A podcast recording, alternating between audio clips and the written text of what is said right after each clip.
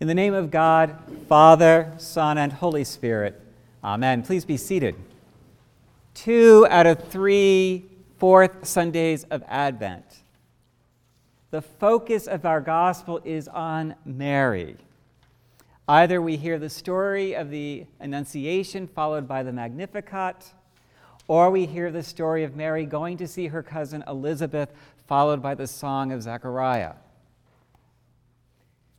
This morning, however, because we are in year A and we are following the Gospel of Matthew as our primary source throughout the year, what we get instead is Matthew's version of the birth narrative.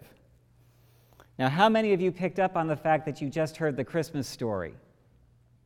Because with Matthew, he is so short, sweet, and to the point that we don't even notice that he begins with the words, the birth of Jesus took place in this way.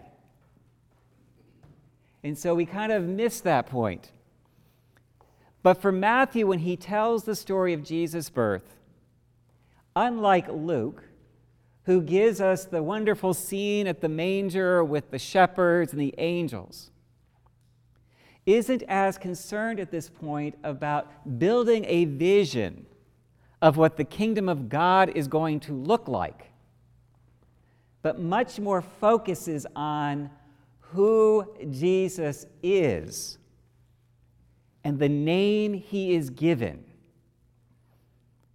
Because if you read through that gospel, you notice that at least three different times the name is emphasized.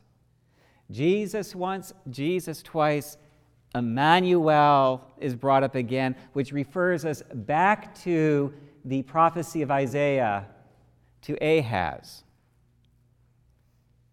That name is important because it tells us who Jesus is and what his purpose is.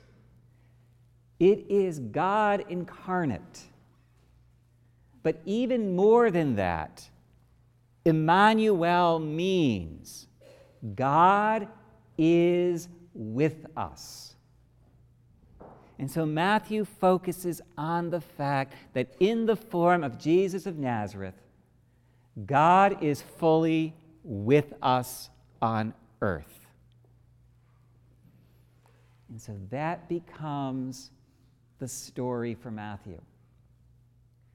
Now, I find it wonderful that this morning's readings give you the parallel as to why it is Emmanuel, because even within the gospel text this morning, you hear from Isaiah about what his name is to be and who is to conceive the child. What you also have in these two readings is a wonderful contrast between the men who receive the prophecy. You have Ahaz and you have Joseph. Both are part of the same lineage off the house of David, the great emperor of Israel when it was at its height. But yet, two very different reactions. In the story from Isaiah this morning, we are in a situation where the southern kingdom, that being Israel, is under potential attack by the Assyrians the northern kingdom, Judah, is already about to fall. And so Isaiah comes to Ahaz and says, Ask the Lord for a sign. And basically, he will show you how to defeat the Syrians. But Ahaz has already made up his mind. He has figured out, based on earthly ways, the best way to take care of an enemy is by force. So he has built an alliance between the king of Judah and another kingdom to build a mighty army to take down the Assyrians. He is not interested in God's plan or following what the messenger has to say to him. So, in, in essence, he says, No, I'm not interested in this sign. I'm not going to ask God for direction. This is how we're going to do it because this is what works on earth. contrast that reaction to Joseph's reaction. Matthew tells us that Joseph, like any other man in his time, when he has discovered that the woman that he is engaged to is with child that is not his, was going to do what he was supposed to do break off the engagement for infidelity. Now, of course, the gospel gives us this nice line that he was a righteous man, and he was going to do it quietly because had he brought attention onto Mary's pregnancy, she would have been held for the crime of adultery, and stoning back then was the penalty. So, out of love for her, he was going to be quiet about it and just kind of send her off to someplace else where she could have the child and live without the disgrace and the stigma that would be brought upon her within her hometown. But then he has the dream in which Gabriel speaks to him. She explains what's going on, but even more so, she says, Here is the sign. This is God's child, and basically asks him to be the earthly father to that child. Joseph could have said no. He could have told her just what King Ahaz said to the Isaiah. That's not the way it's done here on earth, Miss Angel. We do it the other way. But he listened. And there's a contrast in the results. Because Ahaz refuses to listen to God, the kingdom of Israel falls to Assyria, and the kingdom is destroyed. Joseph chooses to follow the will of God, and his life is blessed not just with a family, but his life is blessed, and so is this world with the arrival of the Savior. Two different responses to the Word of God one is rejection, one is acceptance. As I was thinking about this, I can't help but look out into the world today and ask this question. In two days' time, we are going to celebrate the arrival of God with us. But as we saw so close to home this week, violence tends to surround us no matter where we look. Again, we had another shooting here for the first time in Rhode Island. Throughout the week, we have heard of ongoing shootings throughout this country, abduction of children. Each of us carries our own darkness, whether it be knowing of someone who is suffering or our own suffering. And it's very easy to ask the question is God truly with us? And if that's the case, why isn't God taking care of all these issues? And as we look at these two stories, what it tells us is God is with us. But are we willing to listen? Are we willing to live into the words, Thy will be done, as opposed to, My will be done? Because one of the gifts God has given us is free will. Right from the beginning of time, the power to listen and accept the Word of God and God in our hearts or not. Ahab refuses to open his heart and his mind to the will of God and loses his kingdom. Joseph opens his heart to the will of God, and the Savior is brought forth into the world.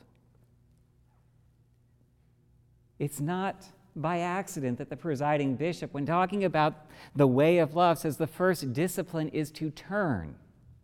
To turn our lives away from facing into the darkness and towards the love of God. And the second discipline is to listen, to listen for the direction of God in our lives through scripture and meditation. We both have to turn to look into the light, and we have to listen and follow God's will for us. That's a very hard lesson for each and every one of us to accept. Because we do live within the prayer, as we say, Thy will be done, we're kind of saying, Yeah, but really, I like my will better. And if we look around, we see a whole lot of, My will is better than your will, God. And we look at the devastation that takes place. I have to say, I learned that what I want to say is the hard way. And it really wasn't anything to do with my life, but as many of you know, before I was ordained, I worked for 10 years in children's protection. And I had to keep asking that question every time a case of infant or child mortality came across my desk. Where are you, God, in these children's suffering?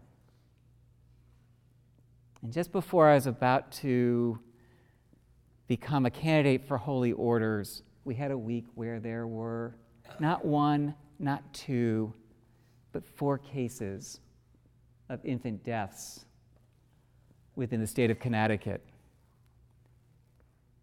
And it was so overwhelming, I really had to enter into prayer and say, okay, God, I'm beginning to give up here. Maybe this is for naught. But in my prayer, when I asked God, where were you when these atrocities were happening, happening? The answer I got was very clear. I was there,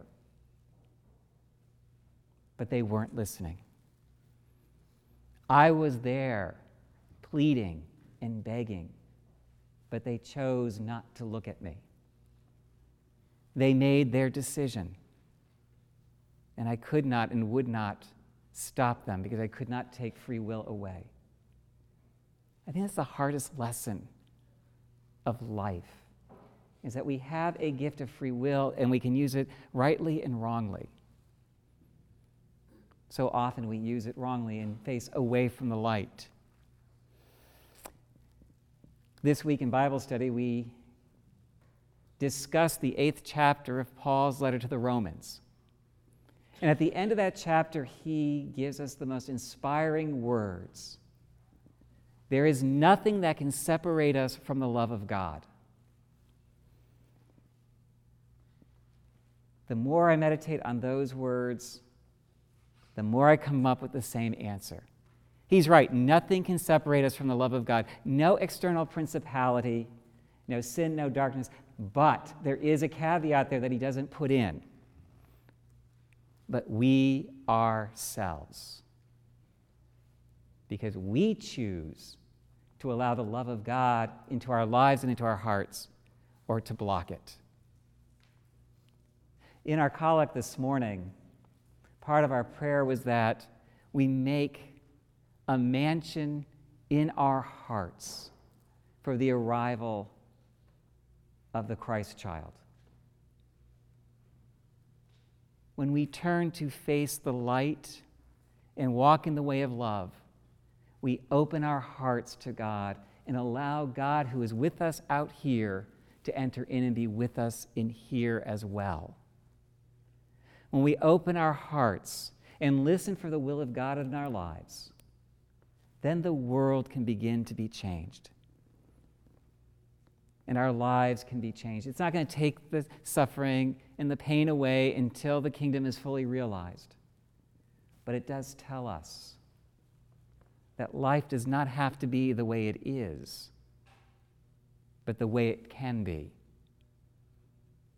And that begins when we, like Joseph, choose to heed the words of God the advice of God and the direction of God, even when it is counterintuitive to life on this earth today, and follow that path and not the path of darkness as Ahab did. So this week, may we each, as we prepare for the arrival of the Christ child, clear room in our hearts to allow the love of God to enter in and fill us with his light. Amen.